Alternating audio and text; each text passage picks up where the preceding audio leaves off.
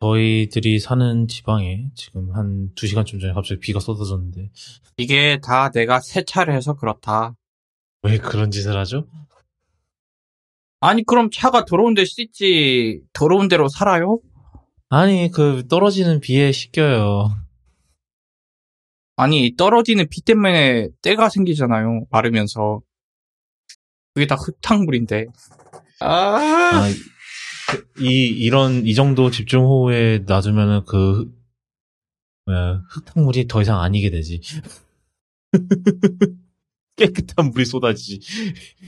그래서 사실 저는 사실 그렇게 비 막 맞으면서 세차 안 했는데도 불구하고 상대적으로 깨끗한 편이에요. 깨끗한 비를 맞았기 때문에 세차는 하긴 할 거지만 제, 가 세차를 하는 이유는 하나입니다. 휠 분진은 지워야 돼서요. 그거는 비로도 안, 안 닦여요. 아, 그거 한 번에도 잘 안 닦여요. 진짜 BMW 이 인간들은 브레이크 패드를 뭘로 만드는지 모르겠어. 당신이랑 나랑 같은 패드 쓰지 않나? 아니요, 내가 더 좋은 거 쓰지. 나 M 스포츠 브레이크인데. 아, 더 좋은 거 쓰나? 음. 안 닦여요, 내 거. 아, 난 닦여요. 뭐, 그, 이거를 뿌리고, 휠 그거 뭐냐, 저 철분 제거제 뿌리고, 그 다음에 브러쉬를 쓱싹싹 해줘야죠. 하는데도 안 닦여요. 하는데도 남는 데가 너무 많아. 음, 그거는 이제, 저, 그걸 잘 안 하셔서, 아닙니다. 그래서 다음은 휠 안 닦아도 되는 전기차를 사야 되겠어. 음.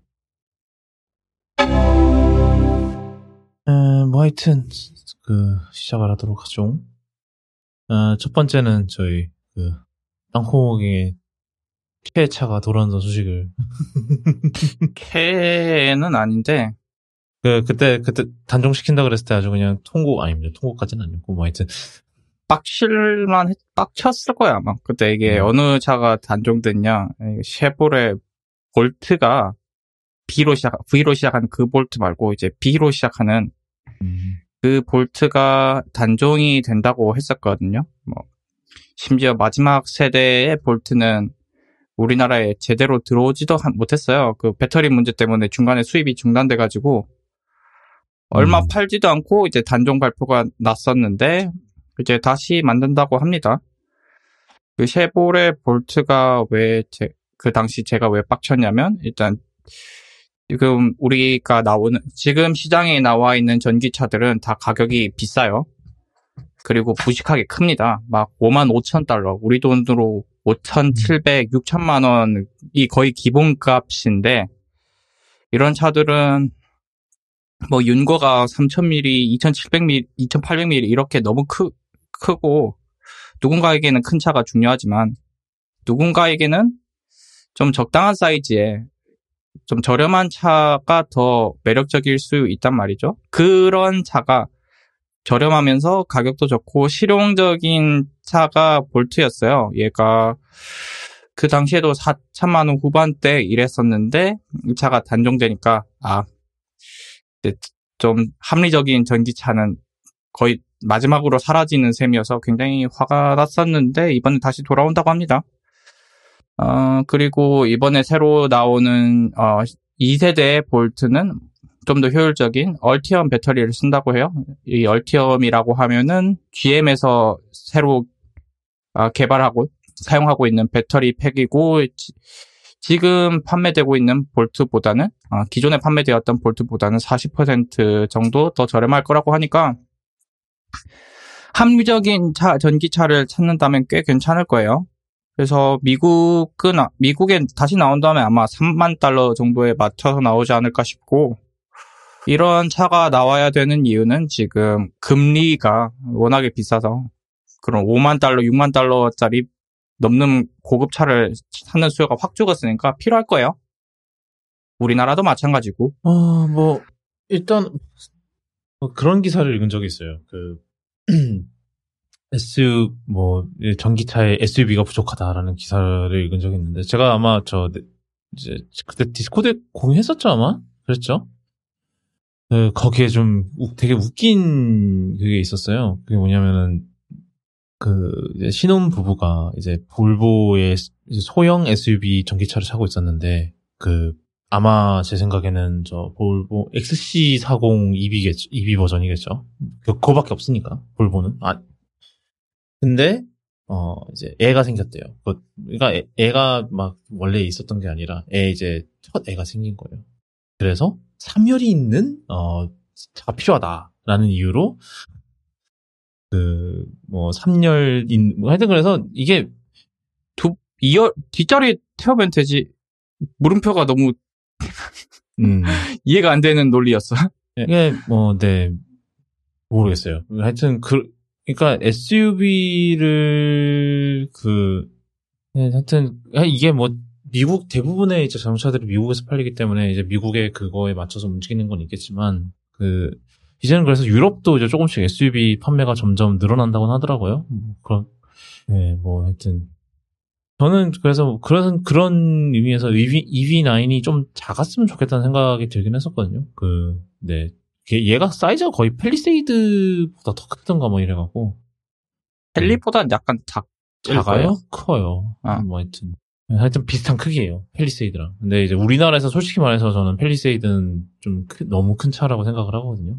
제 생각에 산타페가 가- 산타페가 제일 아마 마지노선 우리나라에서 좀 굴리기에는 펠리스 저희 이제 외삼촌이 펠리세이드 타고 다니 이제 펠리 원래 렉스턴 옛날 렉스턴 타고 다니시다가 펠리세이드 바꿨는데 주차지가 너무 힘드시다고 맨날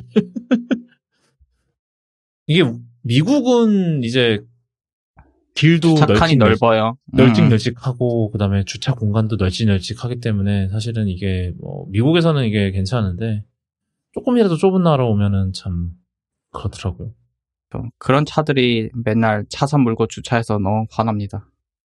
뭐, 아, 물론, 근데 EV9은 거기서 작아지면 너무 사이즈가 애매해서 그 정도 사이즈 나오는 게 맞긴 해요. 왜냐면 EV6가 있기 때문에 확실히 구분을 하려면, 음, 근데 이게 보통 이게 그런 거죠. EV6는 너무 작고 그러니까 만약에 뭐 이제 산타페급 정도의 이제 그 사이즈를 원하는 이제 되게 대- 소비자가 원한다. 왜냐면 산타페가 많이 팔리지 엄청 아마 우리나라 음, 음. SUV에서 가장 잘 팔릴걸요? 산타페가.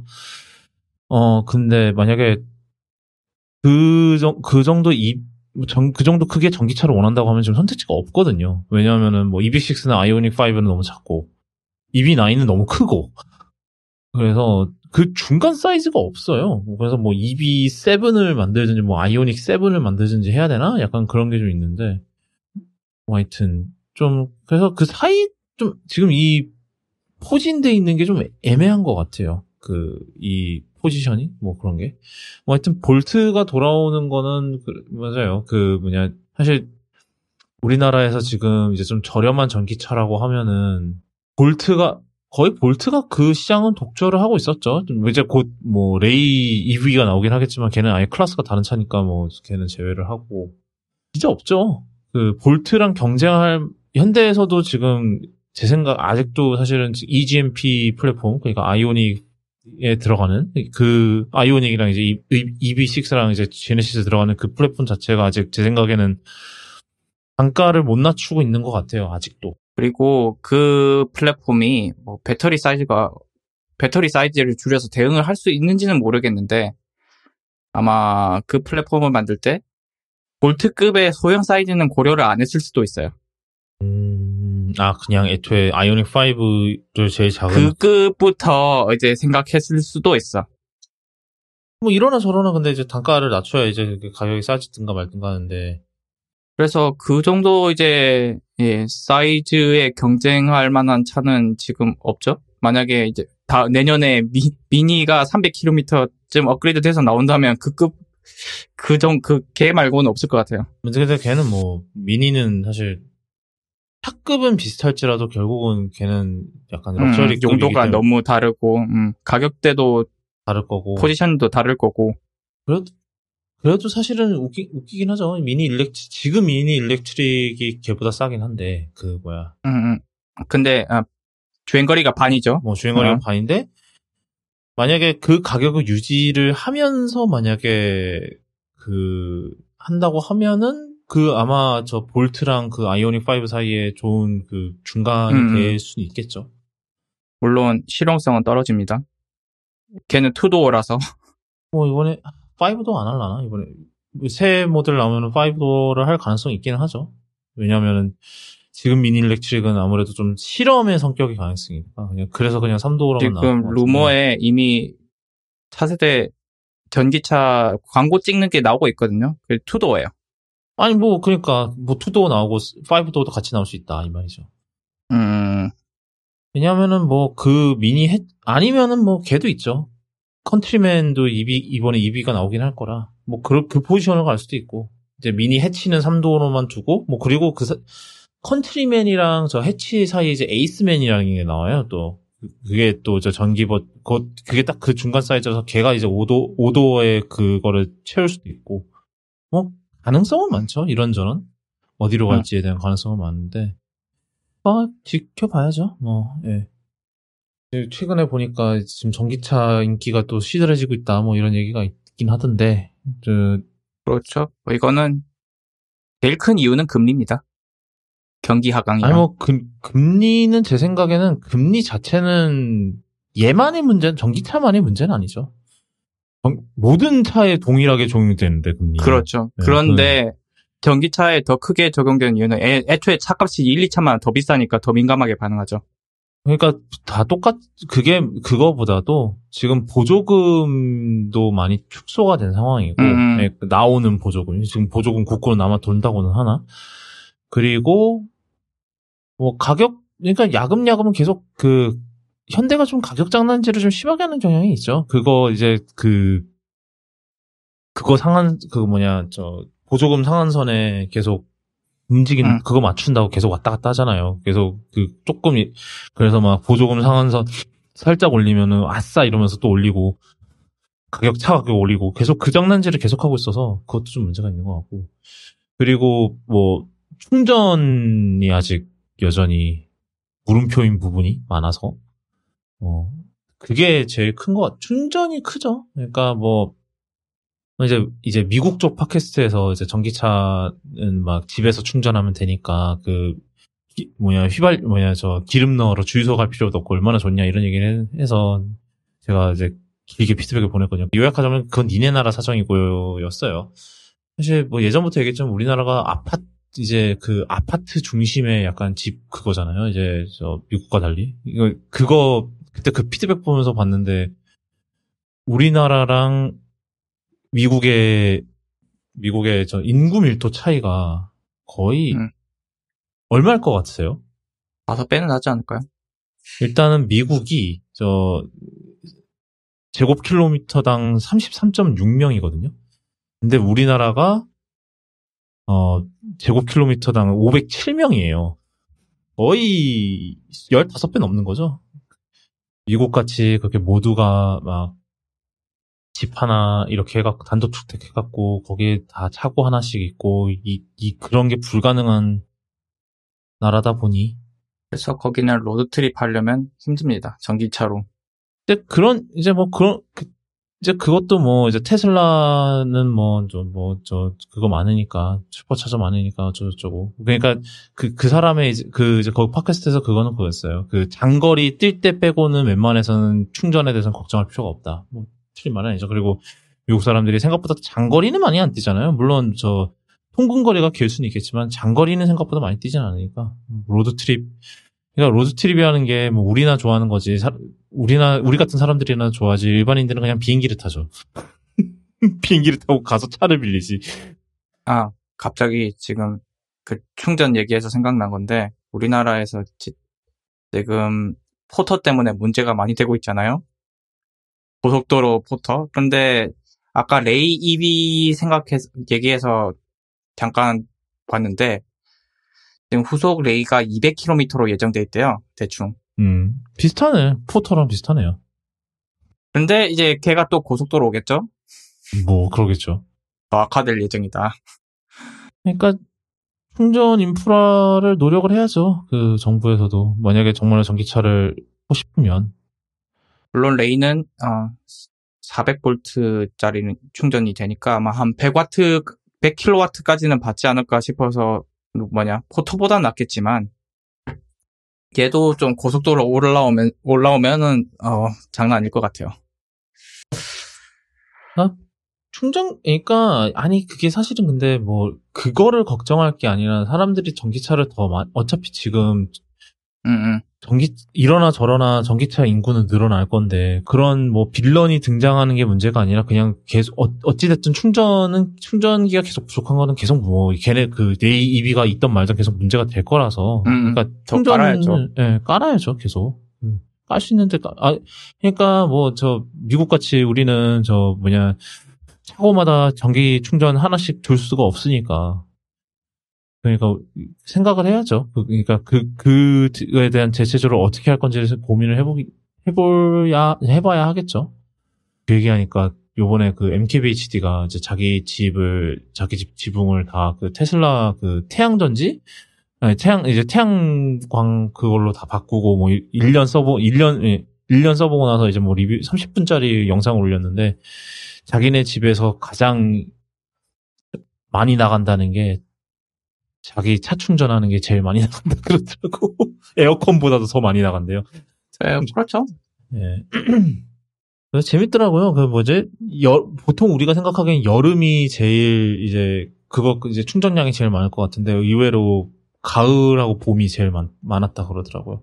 제일 안정적으로 충전이 된대요. 이제 여름은 뭐 이제 뭐 비 오고 이러면은 이게 막 그때는 이제 열대 뭐 그런 저기 열대성 저기압 이런 게 많으니까 그것도 있을 거고, 패널 과열되면 또 못할 거고. 뭐 그런 그- 뭐 테슬라 그런 문제는 좀 덜한 모양이더라고요. 근데 이제 그게 있고 그리고 겨울은 당연 겨울은 당연히 일조 시간 너무 얇 적고 이러니까는 뭐 백업으로 이제 그 연결을 해놓나 봐요. 그래서 그거 많이 쓰고 그랬다 뭐 그런 얘기를 하더라고요. 그런 솔루션 보면은 참 미국 집이 부럽긴 해요. 그런 솔루션을 이제 집에다 할 수 있다는 거 우리는 못 하잖아요. 그 솔루션 자체가 이제 그 태양광 전 이제 태양 추 뭐지 솔라 패널이 있고 태양광 패널이 있고 그 다음에 이제 밑에 배터리가 있는 거예요. 이제 배터리로 충전을 해서 이제 그거죠. 배터리로 이제 만약에 이제 전기 쓰고 남은 거는 이제 그 배터리를 충전을 해서 밤에는 이제 그 배터리로 돌아가고 뭐 그리고 혹여나 정전되더라도 이제 그 집은 돌아가는 거죠. 배터리가 있으니까. 뭐 하여튼 그런 그런 것도 있고. 네, 하여튼 네. 자, 다음 소식은 저 애플이 이번에 지난 뭐 한 7년, 8년쯤 전에는 미국 FBI와 붙더니 이번에 이제 영국하고도 지금 보- 붙을 기세던데. 어, 뭐냐면은 이제 영국이 이번에 새로운 법을 소개를 한다고 해요. 이제 이 법에 따르면은 어, 이제 두 가지가 있는데 보안 기능을 추가하는 게 있으면은 이제 영국 정부에 먼저 통보를 하고 검사를 받아야 된다는 거죠. 그래서 만약에 이제 자기네들한테 불리한 뭐 기능이다 이러면은 어 영국 정부가 이거를 거부할 의사, 에, 거부할 수 있다라는 그런 법이 생긴대요.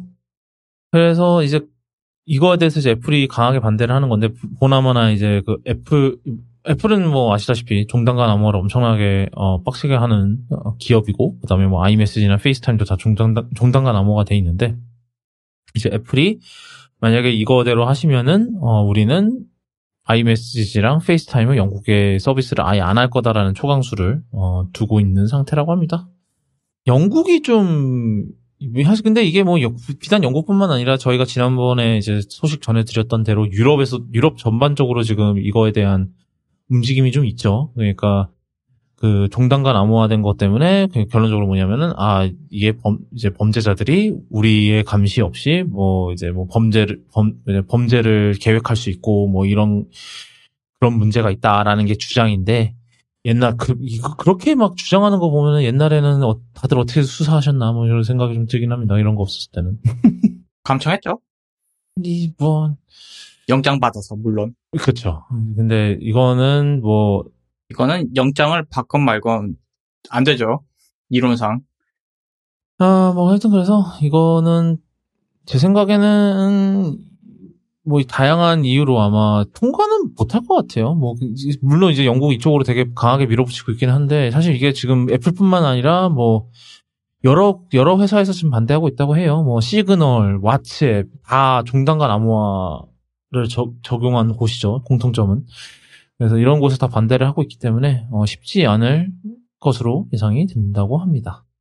그리고 그 다음 거는 이제 이거는 저희 우리나 이제 우리나라 어, 소식이었는데 그 혈통 보안 아이폰 풀었다라고 해서 뭔가 했더니 저 뭐 간단하게 얘기해서 뭐 셀브라이트의 프로그램으로 어 아이폰 10s를 뚫었다고 합니다. 그 제가 뉴스 꼭지 보다가 아이 꼬박꼬박 아이폰 XS라 그래서 되게 고통스러웠는데 어 하여튼 그래서 이 셀브라이트는 이제 이스라엘의 이제 기업이죠. 이스라엘 기업으로 이제 이런 어, 법 집행 다양한 이제 여러 나라의 이제 법 집행 이제 기관에 이런 스마트폰을 뚫을 수 있는 뚫을 수 있는 그런 장비를 제공하는 곳인데 아직 이거에 따르면 아직 이제 최신 아이폰은 못 뚫는다고 돼 있어요. 그러니까 옛날 거 옛날 거 같은 경우는 이제 그 보안 뭐 하드웨어에 있는 이제 보안 취약점을 이용해서 이제 파고 들어가는 거거든요.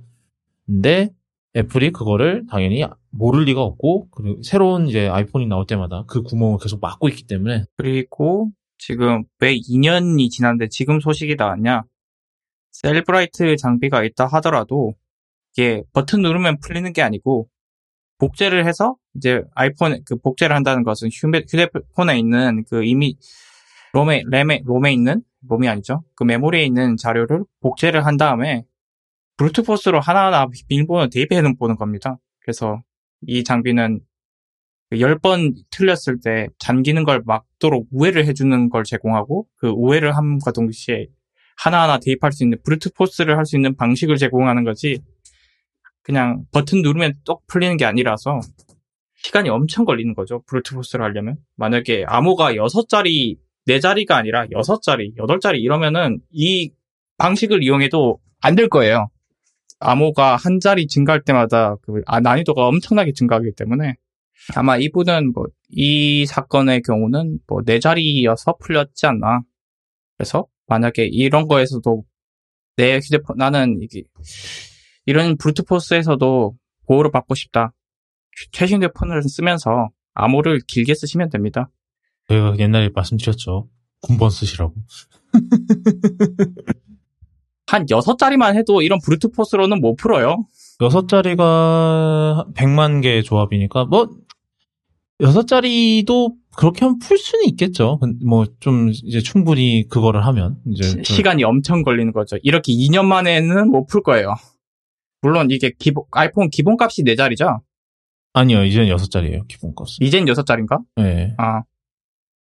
예전에 아마 4자리였고 옛날, 옛날 에는 6자리였는데 음. 이제 나중에 언제쯤이었는지 뭐 기억이 안 나는데 중간 6자리로 바뀌었죠. 당연히.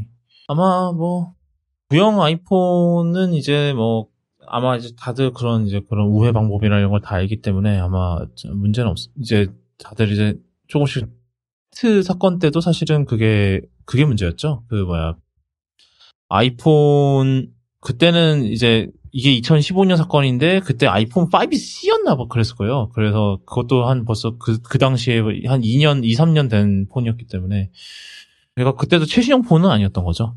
어, 그 다음은 저 이것도 AI 관련 소식들이 좀 있는데 저 티점님이 저 전해주시죠. 챗GPT 처음 나왔을 때 사람들이 얘기했던 게 이거 가짜 뉴스로 했으면은 어떻게 알아보냐, 뭐 이걸로 숙제 내는 애들은 어떻게 잡냐 이래가지고 나왔던 게 저희 쪽에서는 이걸 다 감지할 수 있는 앱이 있어요 이러면서 검사기를 공개를 했어요. 원래 이거는 GPT 처음에 2였나? 2 나왔을 때도 그냥 돌려볼 수 있게 나왔었는데 뭐 사람들이 그렇게 많이 쓰지는 않으니까 사용을 안 했었고 이제 챗GPT 나오, 나오고 난 다음에 사람들이 많이 쓰기 시작하니까 감지하라고 이제 공개를 하면서 이제 여기다가 부가 조건으로 달았던 게 있어요. 이것은 정확하지 않습니다. 저희 평가기는 얘가 진짜 챗 GPT가 만든 건지 아닌지도 확실, 확실하게 확인할 수 없습니다라고 공지를 해놨어요. 그러면서 이제 여기다가 부가 조건, 그 설명을 해놓은 게 이 평가기로는 이 평가기에다가 여러 가지 세트를 넣어봤을 때 A, 이걸 AI로 썼다라고 판단을 한 거를 이제 점수를 매겼을 때, 어, AI가 쓴 텍스트의 26%를 AI가 썼다고 판단을 했고, 그리고 사람이 쓴 것 중에 9%를 AI가 썼다라고 평가를 했다라고 적어놨어요. 그러니까 상당히 점수 매기는 방법이 좀 떨어진 거죠. 그냥 못 믿는 수준이라는 건데요. 그쵸? 듣기로는? 26%. 그러니까 무슨 텍스트를 넣었을 때 AI가 쓴 걸 넣었을 때 26%가 AI가 썼다라고 얘기를 하는 거고 인간이 쓴 걸 넣은 것 중에 차라리 동전을 굴리는 게 정확도가 더 높은 거 아니에요? 그쵸. 아마도 제가 봤을 때는 그, 챗GPT가 가진 모델 GPT 뭐 3.5 터보였나? 그 친구, 그 모델에 있는 텍스트랑 비교했을 때, 어, 가장 비슷하면은 이건 챗GPT가 썼다라고 평가를 한 것 같아요. 하여튼, 근데 이걸 가지고 한참 문제를 삼으니까 이제 이것도 정확하게 우리가 평가기를 제공한다라고 말을 할 수가 없는 거죠. 최근에 FTC에서도 이거 가짜 정보를 제공하는데 이거는 피해자 뭐야 피해를 줄 수, 사용자들한테 피해를 줄 수 있다라고 하면서 이제 조사하겠다고 했고 그것 때문에 그 누구죠? 그 신뢰성 신뢰성 뭐라고 해야 돼? 안전 신뢰 뭐시 네, 안전 신뢰 머시기 하는 그쪽에, 지, 그쪽 담당자가 회사를 관뒀어요. 관, 관두고, 이제 그, 뭐라 그래야 되죠? 조언, 조언? 자문? 자문으로 활동을 하기로 했고, 그러니까 점점 더 이 텍스트를 믿어도 되냐에 대한, 어, 안정적인 보안이 전혀 없는 거죠. 그 상황에서 이제 채 오픈 AI가 어, 이 평가기 점수도 제대로 못 내는 애얘 접겠습니다라고 공지를 때린 거예요. 그래서 7월 20일부터는 더 이상 저희 AI 평가기는 AI 판단기는 어, 사용할 수 없습니다. 예, 정확도가 떨어지기 때문이에요 라고 공지를 올렸습니다.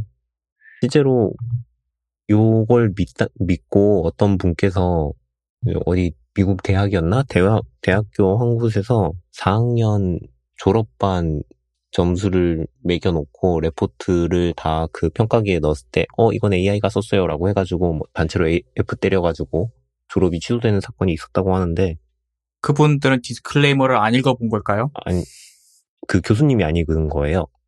그러니까 학생들이 쓴 아. 레포트를 넣고, 아, 아, 그 교수님, 예, 레- 맞아요. 그 챗GPT에다가 학생들이 쓴 레포트를 넣고 이거 네가 썼니?라고 물어본 거예요. 그래서 네, 제가 썼어요. 라고 대답을 한 거죠. 챗GPT는 해맑게. 그러니까 오. 어, 그럼 얘는 F. 그래서 졸업이 취소됐다는 뭐 그런 그거는 거의 뭐 소송. 걸어도 뭐 하- 학교 쪽에서 할 말 없는 거 아니에요? 그리고 그 교수는 징계 먹고 징, 최소 징계지 씨, 잘못하면 진짜 지, 지금 졸업 졸업 못해서 만약에 뭐 입사가 취소됐다 이러면은 이제 또 그쵸. 그거는 인사죠. 꽤나 큰 일이 벌어지겠죠.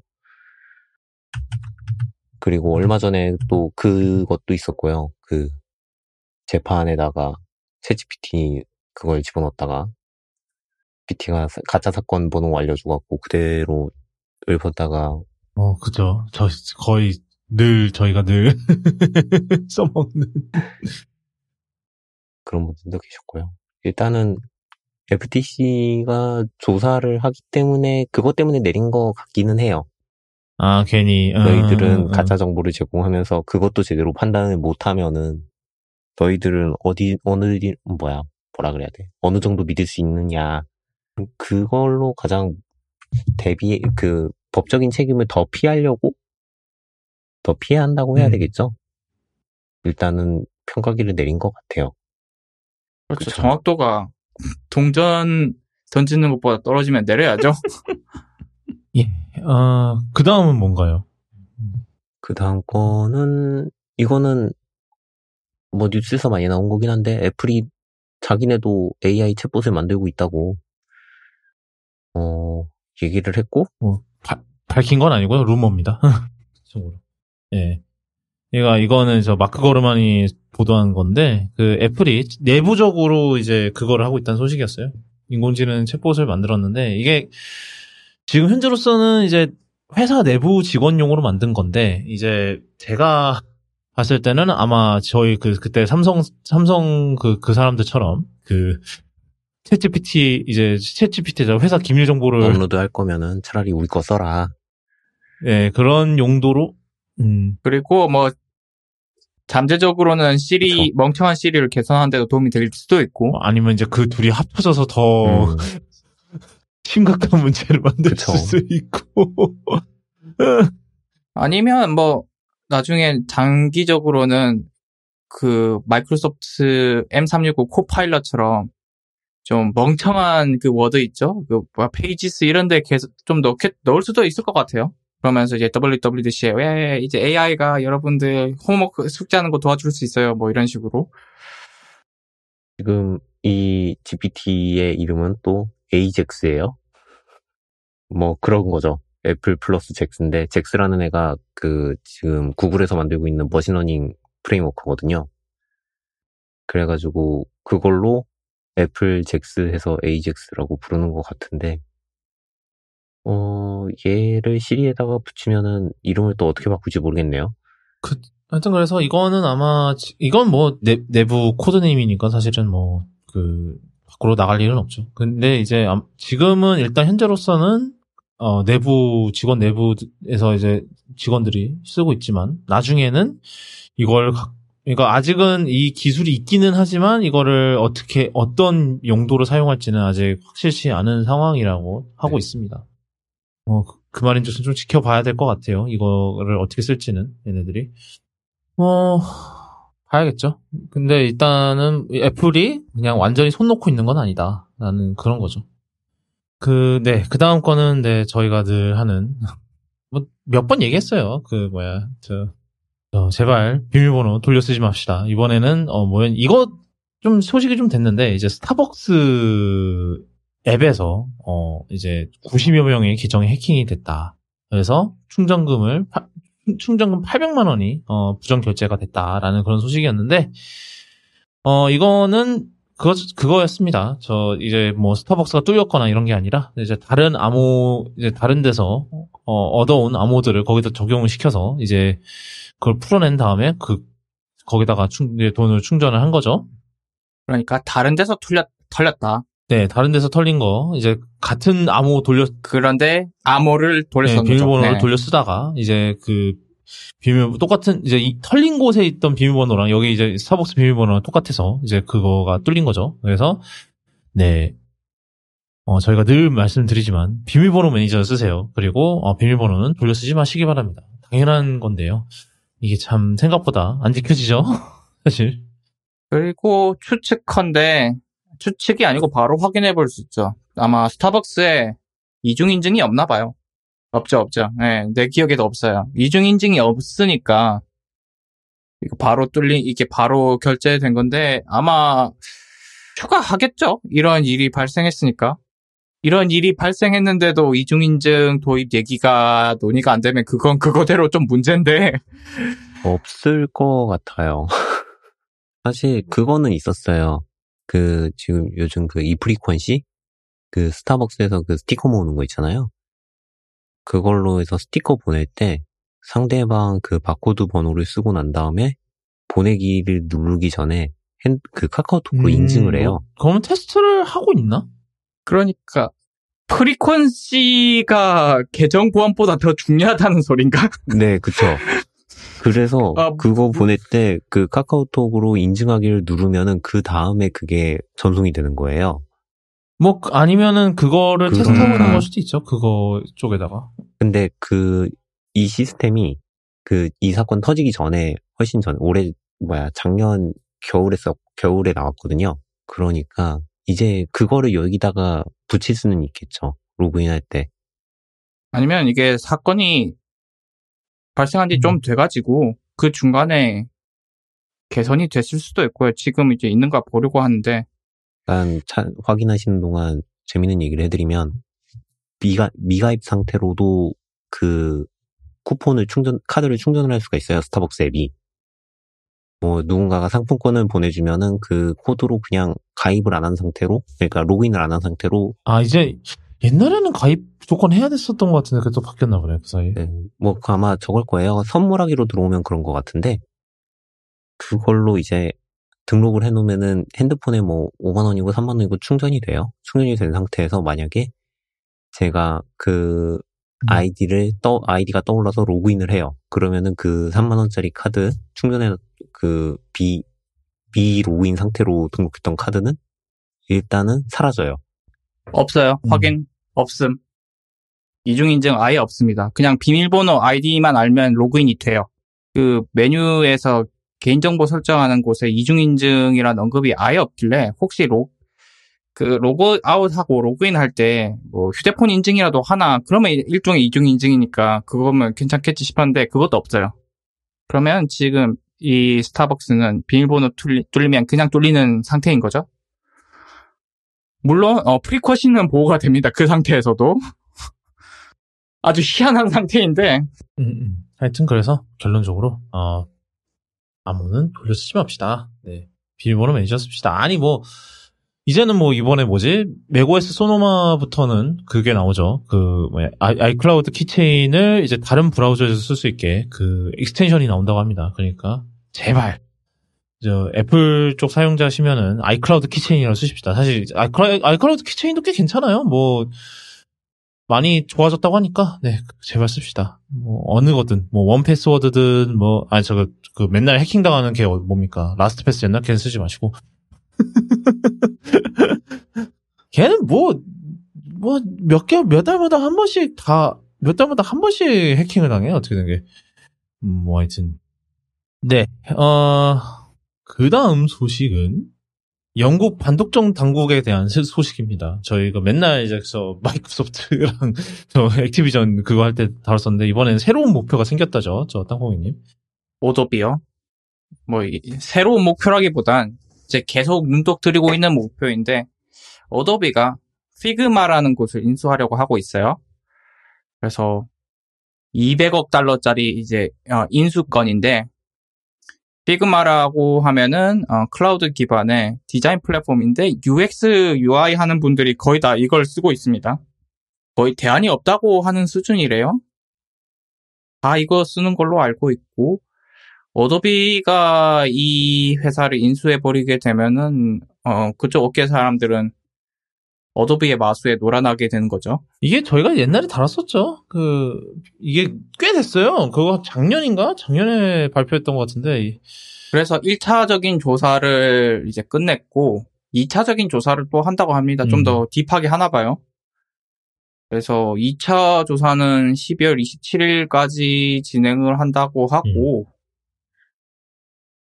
그 1차 마감하면서 어도비랑 피그마한테 야 너네 어떤 식으로 조치 어떤 조치를 할지 어, 경쟁이 저, 경쟁 저하가 우려되는데 이를 방지하기 위해 어떤 조치를 할지를 접수 아, 들었고 그걸 바탕으로 또 2차 조사를 하나 봐요.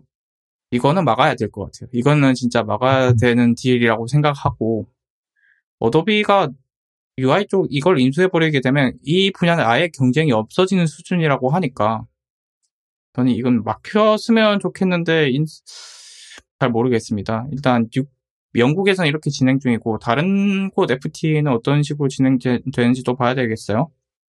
영국 혼자서 막는다고 되는 게 아니니까 유, 유럽이나 미국이 제일 중요하겠죠. 아, 근데 이제 영국도 시장이 크니까 이제 이런 한 군데서 막히면은 사실 다른 데서 안 막힌다 하더라도 그 이제 얘네들이 어도비나 피그마가 아예 영국에서 철수하지 않는 한에는 영향력이 있기 때문에 사실 그래서 한 곳에서만 막아도 사실은 이게 문제가 되는 될 수가 있죠. 그러니까 막 규모가 큰 시장이 아니면은 철수를 하- 해버리면 되는데 정말로 정말 정말 정말 내가 간절하게 얘를 인수해야겠다 싶으면 거기서 시장에서 철수를 하면 되거든요. 근데 영국은 그럴 시장은 아니죠, 사실. 그래서 음, 잘 뭐 해결을 하든지 막히든지 뭘 어떻게 해야겠죠. 그, 그 피그마 인수하겠다고 그 어도비 어도비 그 Creative Cloud의 영국 매출을 포기를 할 수는 없는 거니까.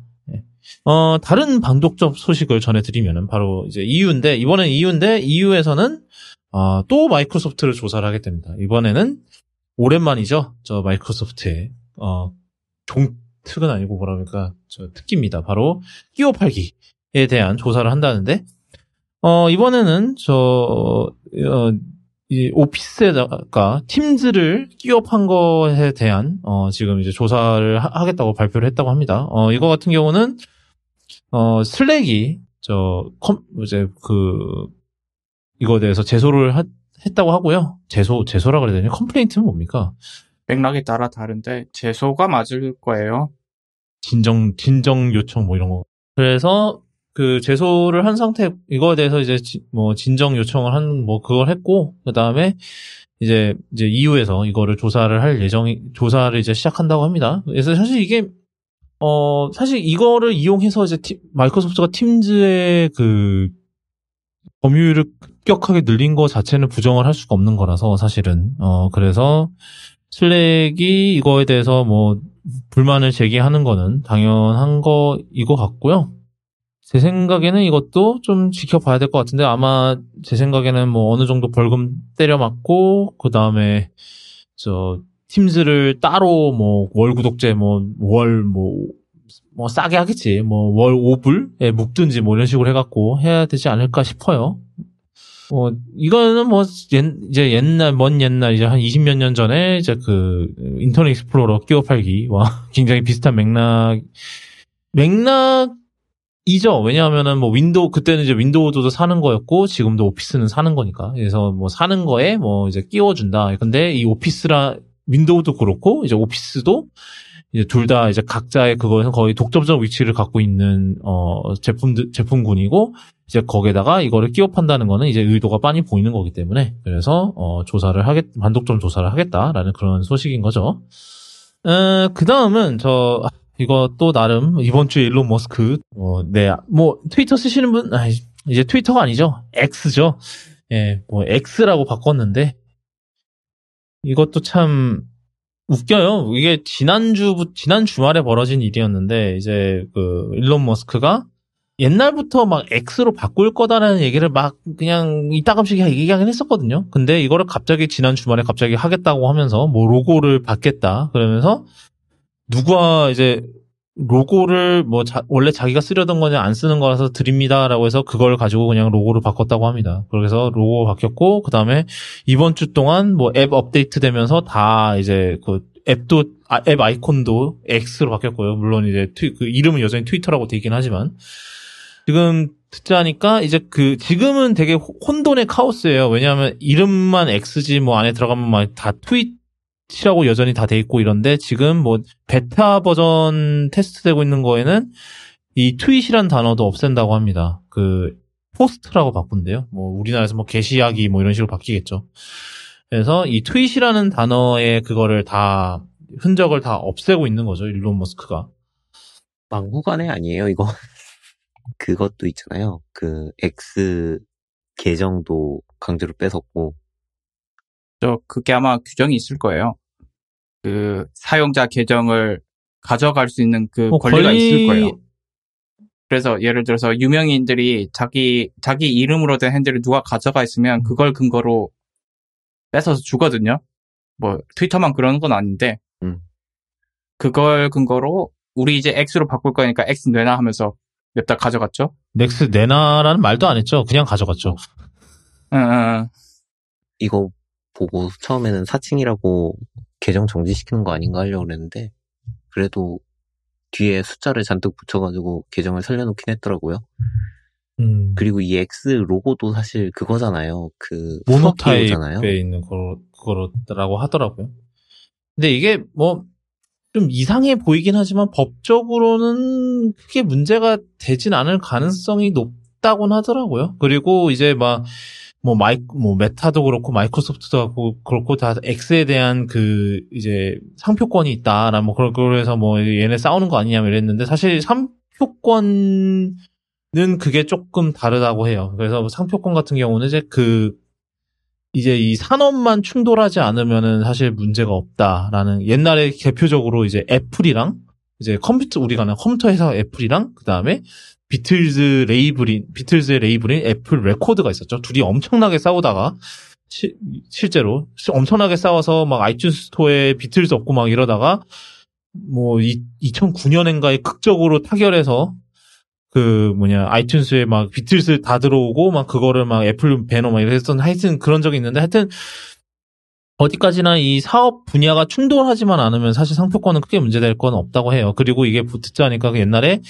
그 믹서라 그래서 이제 마이크로소프트에서 트위치 게 섰거라고 어, 마이크로소프트에서 트위치 게 섰거라 해갖고 만든 게 있었는데 그게 망, 뭐 결론부터 말씀드리면 망했습니다. 옛날에 뭐 그 되게 유명한 닌자 그 포트나이트 플레이어였나? 맞아요.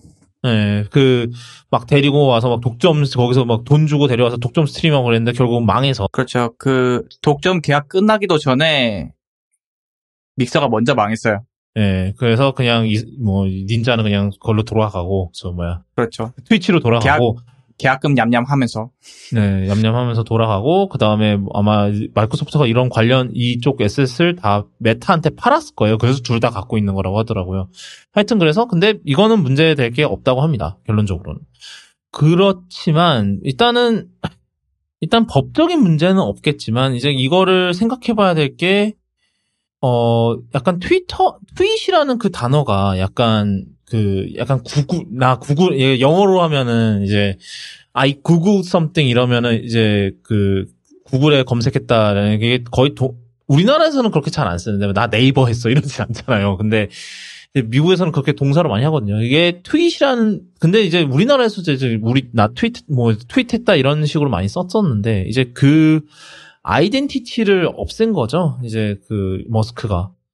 그렇죠. 멀쩡히 잘 쓰던 음, 단어와 표현과 이런 것들. 근데 뭐 멀쩡하게 멀쩡하게 쓰던 거 없던 게뭐 한두 개겠냐마는 머스크가 그렇기는 한데 근데 이제 뭐 이렇게 이, 이런 뭐 과감한 rebranding 뭐 그런 걸 하는 이유가 뭐 이제 옛날부터 얘기한 게 있죠. 나는 슈퍼 앱을 만들고 싶다. 그러니까 이 X를 중심으로 한 슈퍼 앱을 만들 거다. 그러니까 뭐 대표적 우리가 잘 아는 이제 그런 슈퍼 앱의 대표적인 얘기는 뭐 중국은 위챗 그리고 우리나라는 카카오톡이 있죠. 그러니까 다 이게 공통적으로 보면 다 메신저를 중심으로 이제 발전을 한 거죠. 메신저라는 것 자체는 뭐 이제는 사람들이 필수적으로 이제 사람들이 통신하기 위해서는 필수적으로 필요한 건데 트윗 여러 가지 좀 의문점이 드는 건 사실이거든요. 트위터가 그런 거를 할 수 있냐, 있냐가 일단은 1번이고, 뭐 이걸 어떻게든 한다 할지라도 결국은 뭐, 뭐가, 문- 이제 뭐가 기다리냐면 이제 반독점 조사가 기다리고 있죠. 옛날에는 이런 슈퍼,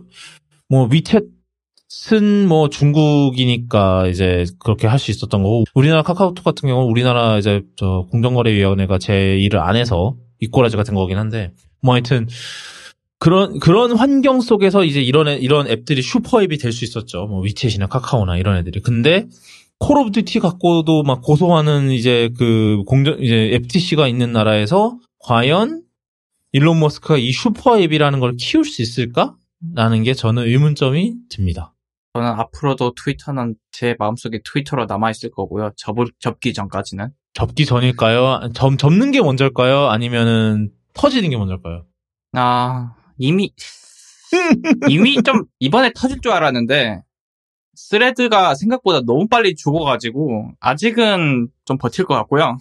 아, 원 앱이 좋은지 잘 모르겠어요. 그러니까 하나로 X인지 뭔지 하나의 앱으로 모든 걸 다 하는 그 시스템을 저는 바람직하게 생각하지 않아요. 일단 위챗 미국 뭐 뭐냐 중국에서 위챗이 없으면 거의 생활이 안 되는 수준이라고 하는데 그 하나의 앱이 너무 많은 걸 담당하게 되는 생활에 너무 많은 걸 담당하게 되는 걸 저는 바람직하게 생각하지 않아요. 카카오도 우리나라에서 이미 카카오가 그렇게 돼버려서 문제라고 생각하고 있고 그 하나의 앱이 좀 하나라도 좀 똑바로 하면 다행인데 카카오 보면 메신저로서 정말 별로거든요.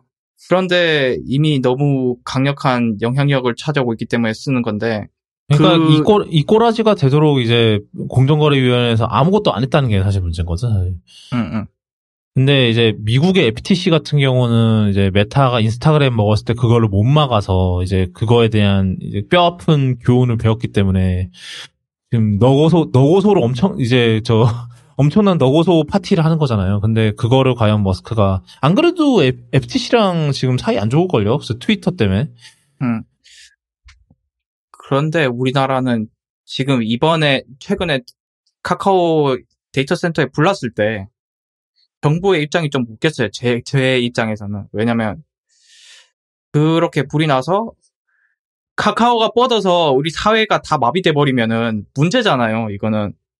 그랬을 때 좀 제가 생각했을 때 올바른 논의 방향은 카카오 의존도를 줄이고 카카오가 뻗더라도 정부 정부의 기능 어, 뭐 정부 알림 기능이라든지 인증 기능이라든지 금융 기능은 제대로 분사 어, 제대로 구현될 수 있도록 뭐 다른 대안들을 활성화시키고 뭐 인증 같은 것도 마찬가지야. 카카오 인증뿐만 아니라 다른 인증도 사용하도록 하고 주소 검색도 마찬가지예요. 카카오만 쓰는 게 아니라 정부에서 제대로 된 걸 제공하거나 서드 파티들을 좀 키워주거나 할 생각을 해야 되는데 정부에서 하는 말은 이제 카카오가 너무 많은 사람들이 써서 이제 사회적인 뭐지 사, 사회 공공 인프라가 되었으니까 카카오가 뭐 어쩌고 저쩌고 전 뭐 정부가 뭐 개입을 해야겠다 뭐 이런 얘기를 하는 거 보고는 어 저게 맞나?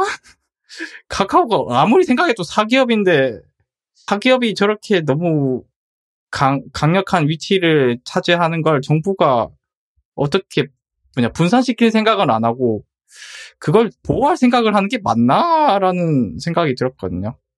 X가 생각하는 게 구현이 된다면 카카오가 되지 되지 않을까? 약간 그래서 별로 바람직하진 않은 것 같다.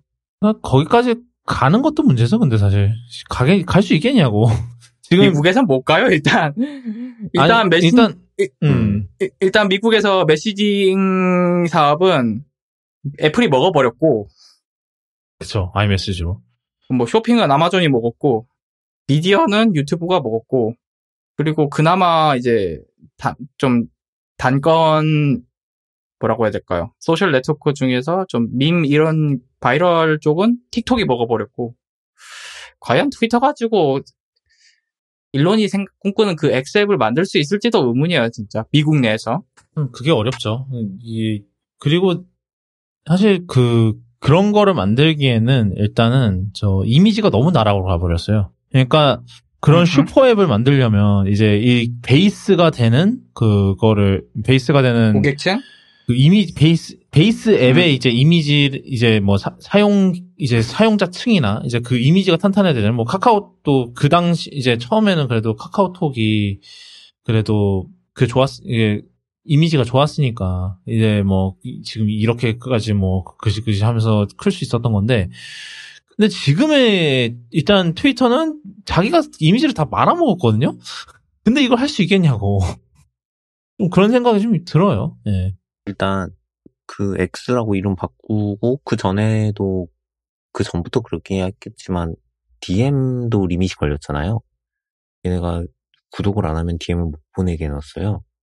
완전히 못 보내는 건, 못, 완전히 못 보내는 건 아니고 한 30개? 30개 정도 보내면은 어 리밋 걸렸다고 구독해서 리밋을 해제해라 뭐 이런 식으로 메시지가 떠요. 솔직히 메시지 앱을 할 거면서 사실 메시지에 가장 가까운 기능은 DM이잖아요.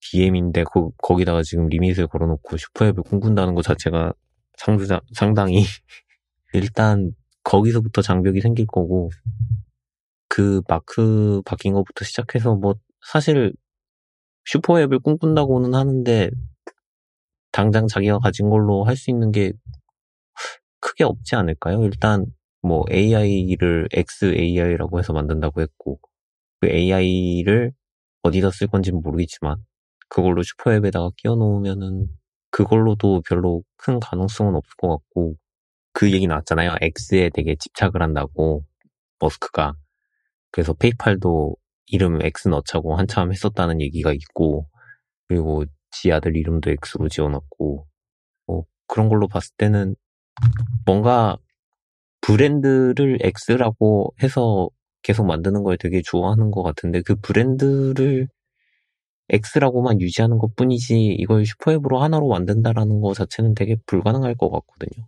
그래서 가지고 있는 서비스도 그렇게 없을 것 같고 뭘 한다 한들 일단 그 돈부터 내라라는 그게 엄청나게 장벽이 될 것 같아요.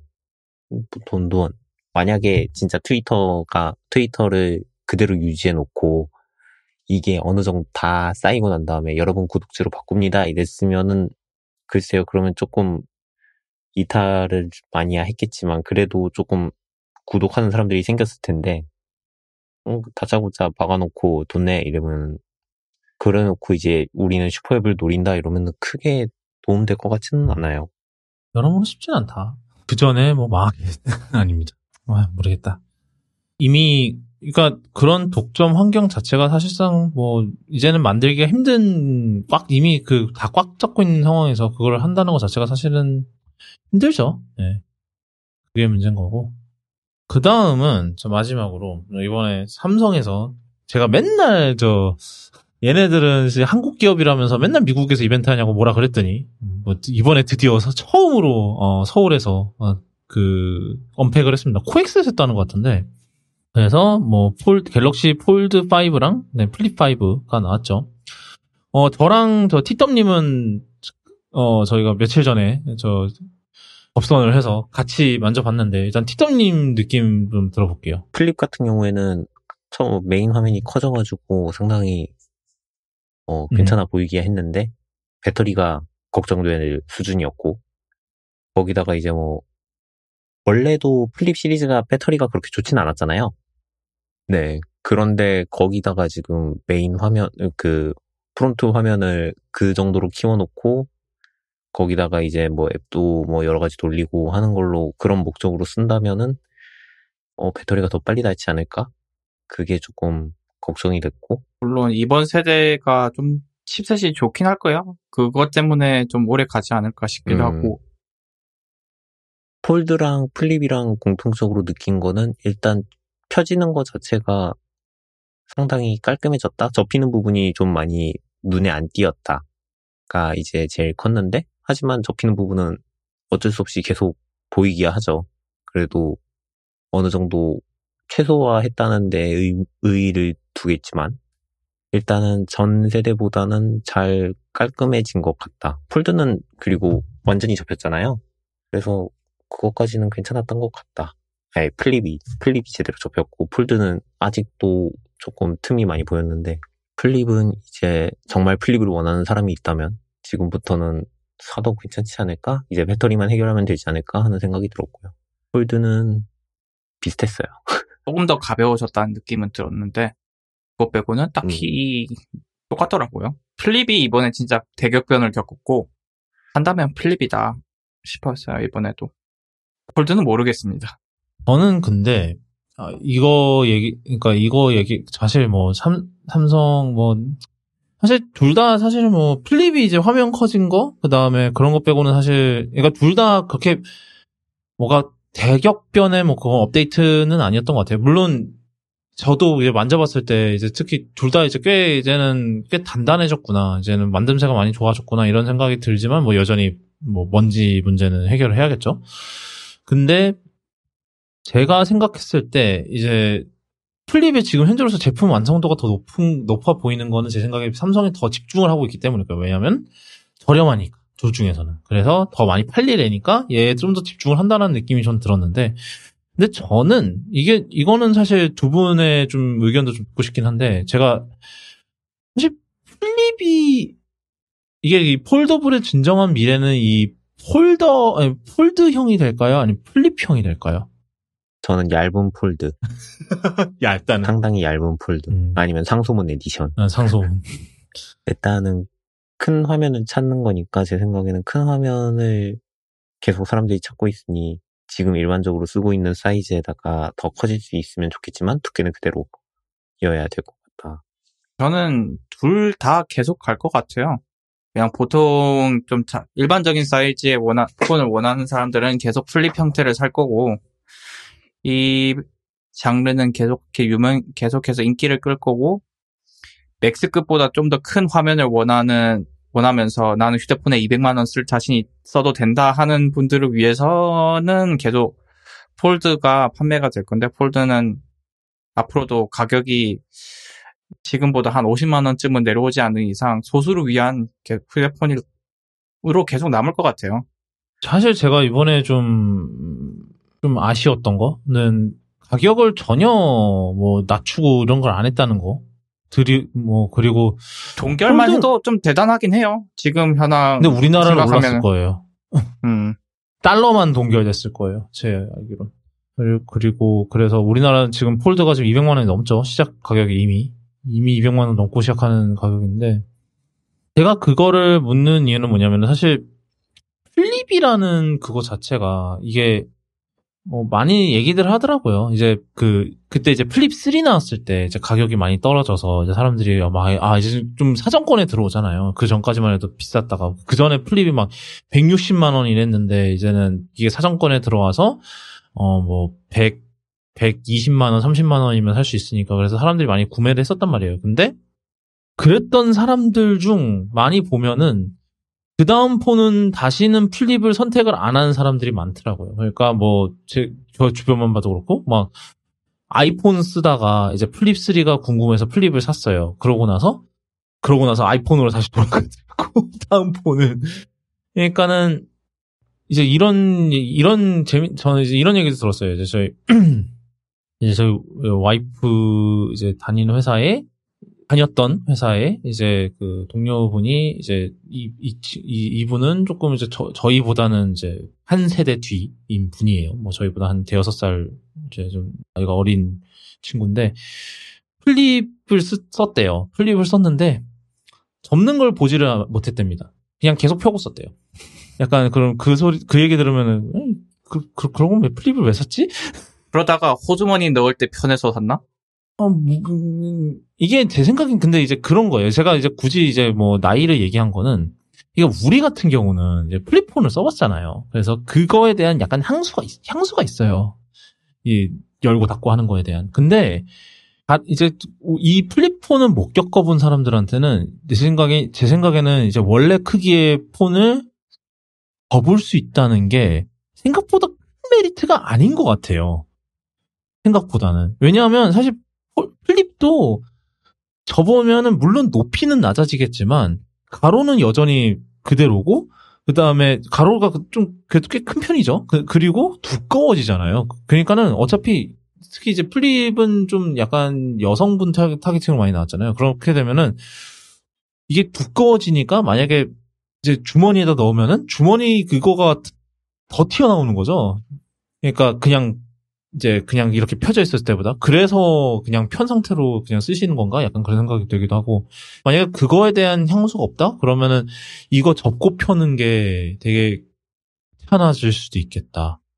이게 귀, 음. 게, 그러니까 그런 거 아닐까? 처음에는 이게 접고 펴는 게 신기해서 이렇게 하게 됐는데 이게 사실 그리고 사실 플립이 막 이렇게 접고 펴는 맛이 있는 폰은 또 아니잖아요. 이 그런 짓 했다가는 화면이 깨지니까 저거 펴는 맛은 옛날 그 레이저 같은 느낌 말한 건데 그치, 없죠. 그렇죠, 그렇죠. 음, 없죠. 그렇죠.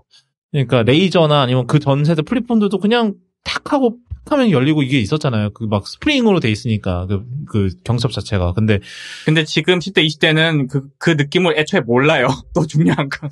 아, 그, 아, 그렇죠. 아니 그러니까 그 그것도 문 그것도 문제인 거고 그 다음에 이, 이 세대는 그 접고 휘는 것도 모르니까 플립을 사, 샀는데 펴서 쓴 상황이 벌어지는 거죠.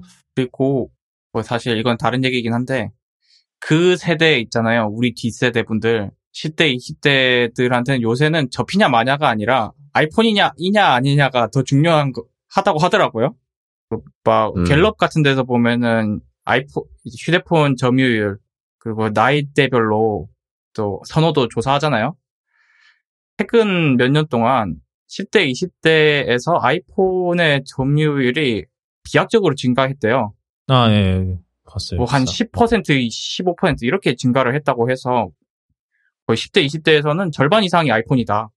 그리고 사고 싶은 것, 그리고 선호하는 브랜드를 따지면 삼성이, 아이폰이 압도적으로 앞선다고 하, 하거든요. 그러니까 그걸 보면 이제 접힌에 만에 해봤자 지금 10대들은 아이폰을 원한다는 건데 안 먹힌 그러니까 아까 말한 대로 그런 향수도 없으니까 접힌다는 접힌다 안 접힌다는 게 별로 의미가 없는 거죠. 아이폰이 아니니까. 응, 응. 아이폰이 접히면 어 아이폰 접히네 신기하네 이러겠지만 아이폰이 아니니까 더 관심이 없, 별 매력 매력이 없는 거죠.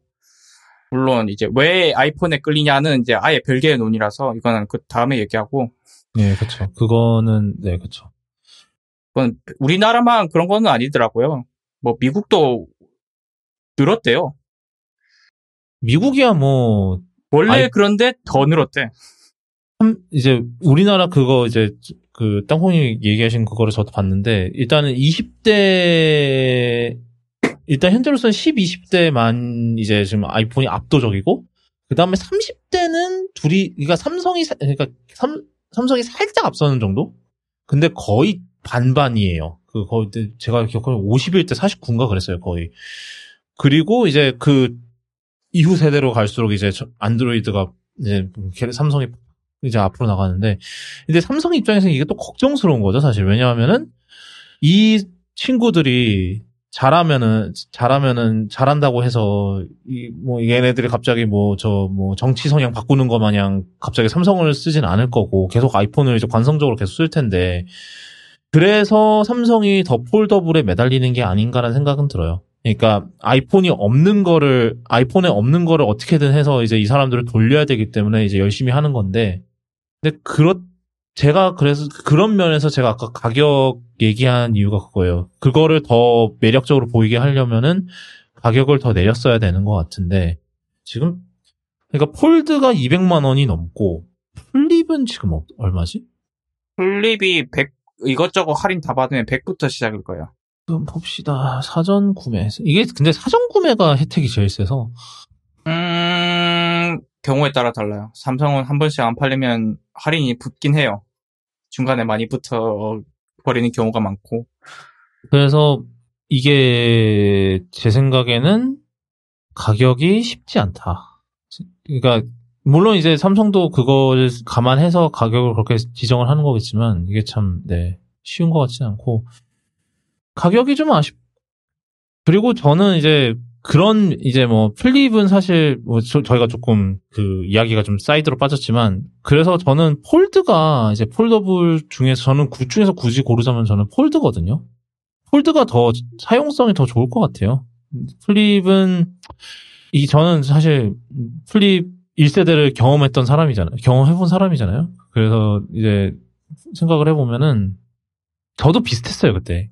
이게 처음에 신기해요. 근데 뭐이그 저는 그때 뭐 아이폰을 당연히 아이폰도 같이 이제 운용을 했던 상황이다 보니까 플립이 이거 접힌다는 것 빼고는 별로 메리트가 없는 거예요. 그게 더더욱 그랬던 거지. main폰도 아니었으니까. 그러니까는 차라리 그럴 거면은 아예 다른 form factor인 게 더 매력적이지 않나라는 생각이 드는 거죠. 아 근데 이거는 사실 세크 저같이 이제 second폰 굴리 굴리 사람들한테는 이게 해당되는 얘기긴 하지만 이게 플립 같은 경우는 우리가 익숙했던 거를 작게 접는 작게 접어 접는 거고 그 다음에 폴드는 우리가 익숙했던 거에서 이렇게 커지는 건데 뭔가 더 새로운 사용성이나 이런 걸 제공하지 않나라는 생각이 드는 이유가 그거예요. 그래서 제 생각에는 필 그래서 제 그래서 얘네들이 그 구글이 이제 픽셀 폴드만 내놓은 게 아닐까라는 생각이 들긴 하거든요. 픽셀 플립은 안 내놨잖아요, 얘네들이.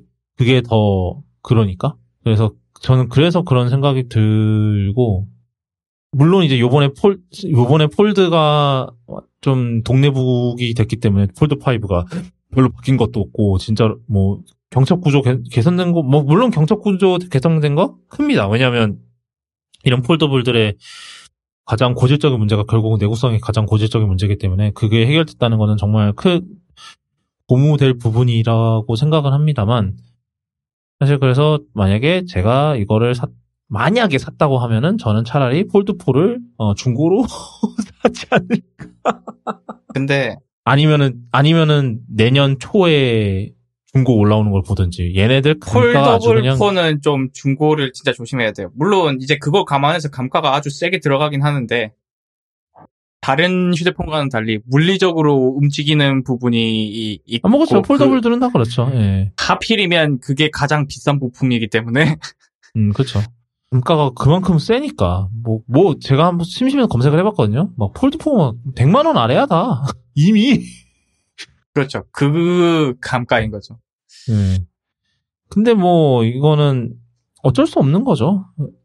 사실은 그래서 사실 폴드 차라리 그런 생각도 하긴 해요. 야, 삼성이 차라리 그냥 그 이 폴드에서 이 전화 기능을 빼버리고 물론 그런다고 해서 단, 단가가 그렇게 낮, 낮아지 낮아 낮아지려는지는 모르겠지만 그거 그냥 핸드폰인 부분을 다 빼버리고 그 카메라도 그냥 하나만 넣고 아 외부 디스플레이 빼버리고 그냥 그렇게 하면 라는 생각도 해보긴 하거든요. 그냥 이거는 그냥 갤럭시 탭 폴드가 되는 거지 사실. 물론 이제 그 뭐 개발 자원이나 이런 거 하는 상 그건 그런 건 힘들겠지만 사실 저는 이게 폴드가 폴 만약에 제가 폴드가 있다면 어차피 저는 여전히 아이폰이 메인폰일 거기 때문에 이거는 뭐 그냥 뭐 읽고 이런 데 쓸 것 같거든요. 그리고 뭐. 멀티태스킹 이런 거 하고 그래서 아이패드 사실은 미니처럼 네 아이패드 미니 그렇죠 아이패드 약간 제가 접히는 결국- 미니처럼 쓰겠죠. 네. 음. 그냥 접히는 아이패드 미니가 되겠죠, 진짜로. 그래서 사실 전화 기능 자체는 필요가 없긴 하죠. 그래서 뭐 그런 생각도 들고. 그래서 저는 이 폴 여전 예, 저도 옛날에는 플립이 되- 더 음, 뭔가 더 매력적일 것 같다라는 생각을 했었었는데 그러니까 플립 1을 샀었겠죠 옛날에. 근데 생 이번에 보면서 좀 이거 이제 그런 anecdote 그런 이제 외부에 밖에서 그런 얘기들을 듣고 뭐 이제 실제로 만져보고 함- 하면서 보니까 물론 요번에 플립 5가 정말 잘 나오긴 했지만 플립 그, 그 상품성 자체가 오, 그렇게 막 뛰어난 것 같지는 않아요. 제 생각에는. 현재로. 특히 만약에 플립이 정말 제 생각에는 잘 되려면 일단 최소한 카메라를 좀 최소한 뭐 S23이랑 동급으로 넣어주든지 해야 될 것 같아요. 카메라 만약 좀 main폰이라 그러니까 약간은 이제 S 최소한 만약에 플립이 정말 경쟁력이 좀 있으려면은 S2 최소한 S23이라는 3과는 동급의 하드웨어가 되지 않을 아, 돼야 하지 않을까라는 생각이 좀 들어요. 뭐 카메라던 뭐 그런 쪽에서 그래야 뭐 좀 선택 그러니까 그거의 foldable 버전이다라는 그런 선택권을 줄 것 같은데 지금은 사실 카메라 하드웨어가 아직도 그런지는 모- 모르겠는데 옛날에 막 S10e에 뭐 카메라를 넣었다는 등 뭐 이런 얘기를 했었거든요. 사실 근데 그렇게 하고 그런 면에서 이제 폴드 카메라도 그 좋은 편은 아니라 갖고 그게 좀 문제긴 한데. 그럼 두 분은 다 폴드보다는 플립이 끌리시는 건가요? 가격이 문제가 아니라면 폴드긴 한데 현실적인 생각을 현실적으로 이제 휴대폰 다들 휴대폰을 하나를 쓰기 때문에 second폰이 흔하진 않잖아요. 하나만 쓴다면 플립을 쓰지 않을까 대부분. 아 그렇죠. 뭐 폴드가 그러니까 플립이 더 대중적인 모델이긴 한데 좀 foldable의 잠 저는 이제 foldable의 잠재력을 더 잘 보여줄 수 있는 건 폴드라고 생각을 하는 거고. 근데 저도 그 만약에 한- 저는 이제 만약에 한 대만 가- 한다면은 그치. 아, 만약에 제가 뭐 아이폰이랑 이런 이런 연계점이 없고 만약에 한 대만 한 대 둘 중 하나를 고르 고르라고 하면은 저는 사실 폴드를 샀을 것 같기는 해요. 좀 비싸더라도. 네, 뭐 하여튼 그건 그렇고 저 어, 티덤님은? 아, 화장실 갔어요? 아, 그랬구나. AFK 아, 참고, 어, 저 기다리, 기다리는 동안, 저, 어, 플립5 출고가가 140만원부터 시작이네요. 저, 아니, 왜 100, 139만 9,200, 200원은 뭐야, 대체? 일, 아니, 그럴, 뭐, 이렇게, 200원 붙일 거면 뭐, 저, 미국처럼 그냥 뭐, 몇, 얼마 900원으로 맞추던가 200원은 뭘까요? 보통 800원 하죠. 39만 8천 원. 뭐, 그쵸. 아니, 뭐, 우리나라에선 그렇지. 900원 안 하나. 그 옛날 뭐, 39,000원도 많이 썼는데, 요즘 8,000원 하나? 응. 근데 200원은 뭐야, 대체? 100원만. 음. 200원만. 어, 되게 좀, 네, 어이가 없어서. A few moments later. 저는 항상 고민하는 건 플립보다는 폴드 쪽을 고민을 했고요. 특히 또 이제 그거를 이제 저 직업상의 그 크시잖아요, 또. 그쵸. 저 항상 보면은 화면이 크면 클수록 이게 작업을 하기가 편하기는 한데 핸드폰으로 보는 일은 거의 없어요. 거의 없고 거의 쓴다면 아이패드 아니면 노트북을 들고 나가던가 둘 중에 하나인데 폴드가 있으면 이제 급한 경우는 해결을 할 수 있다라는 생각이 들기는 했어요. 근데 어 이제 폴드를 그렇다고 항상 들고 다닐 것이냐라고 생각을 하면은 그것은 또 불편할 것 같아서 핸드폰으로 쓴 핸드폰으로 폴드를 쓴다라는 걸로 고민을 하면은 어 조금 불편할 것 같고 아까 말씀하신 것처럼 갤럭시 탭 플립이 되는 거죠. 갤럭시 탭 플립처럼 그 접혀 접어서 쓸 수 있으면은 괜찮겠다 정도. 그래서 얼마 전에 사실 그거 있었잖아요. 아수스에서 접히는 화면 큰 노트북을 한번 했었잖아요. 아, 네, 뭐, 저, 예, foldable laptop. 뭐, 저, 레노버도 썼고, 뭐, 여러, 여러 군데 썼었죠. 예. 그것도 고민을 했었거든요. 음, 그러다가 결국에는 뭘 돈을 쓰냐 있는 거나 잘 쓰자 하고 이제 정리가 된 건데 음, 만약에 폴드가 지금 지금 두께의 절반 말도 안 되겠지만 지금 두께의 절반 그러니까 접었을 때 지금 아이폰 정도 사이즈가 된다면 고민을 하지 않을까? 아니면 상소문 edition이 나오면 고민하지 않을까? 그 정도일 것 같아요. 근데 가격이 너무 비싸요.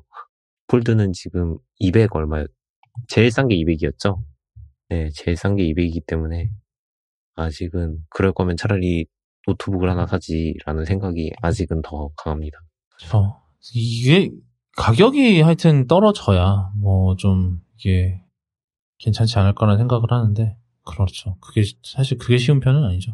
네, 그렇습니다. 오늘은 여기까지 하도록 하겠습니다. 어, 쿠도캐스트는 아시다시피, 어, 애플 팟캐스트와 팟빵, 네이버 오디오 클립, 그리고 유튜브에서 들으실 수 있고요. 오늘 다뤘던 내용, 어, 쿠도.me 슬래시 cast 슬래시 195에 들어오시면, 어, 오늘 다뤘던 내용, 어, 기사로 정리해 놓으니까, 오늘, 어, 이제 뭐 궁금하신 기사 있으시면 또 가서 한번 확인해 보시고 열시면 좋을 것 같습니다. 오늘 여기까지고요. 어, 저희가 또 더우니까 또 조심하시고, 그리고 저희는 다음 이 시간에 돌아오도록 하겠습니다. 그때 뵐게요.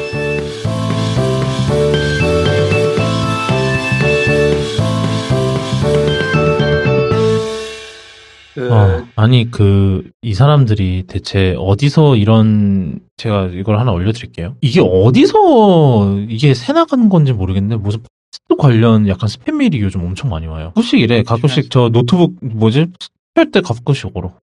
뭐 하여튼 이런 게 와요. 테크놀로지 카테고리 한국에서 10위랍니다. 쿠도캐스트가. 우리가? 그럴 리가. 그럴 리가. 순위권에 있을 리가 없잖아. 애플 아니, 팟캐스트, 근데 애플 팟캐스트 랭킹이 그렇대.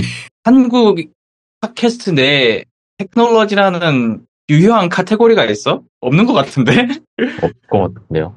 난 이 카테고리의 존재 자체부터가 의문이야. 아, 뭐, 테크놀로지 팟캐스트 뭐 없는 건 아니지. 근- 아니, 뭐, 없다고 봐도 되지. 왜, 우리나라, 열어보겠습니다. 응? 애플 팟캐스트, 애플 팟캐스트 앱을 열어보겠습니다. 어, 인기 차트, 모든 왜 카테고리에서 호주에 순위가 있어? 그, 난 그게 더 그러게요. 의문인데? 호주에서 누가 듣는. 거지? 저 호주에서 드- 들으시는 저 청취자분들 있으면 저한테 좀, 저, 저, 저, 뭐야, X 계정, 제 X 계정, 쿠도군 under slash 한번 저한테 좀 mention 좀 보내주실래요? 누구야? 누구야? 너무 demographic이 희한해가지고 참나? 제가, 이게 analytics가 있긴 있어. 맙소사 왜요? 아, 진짜 있어? 12위입니다. oh my god.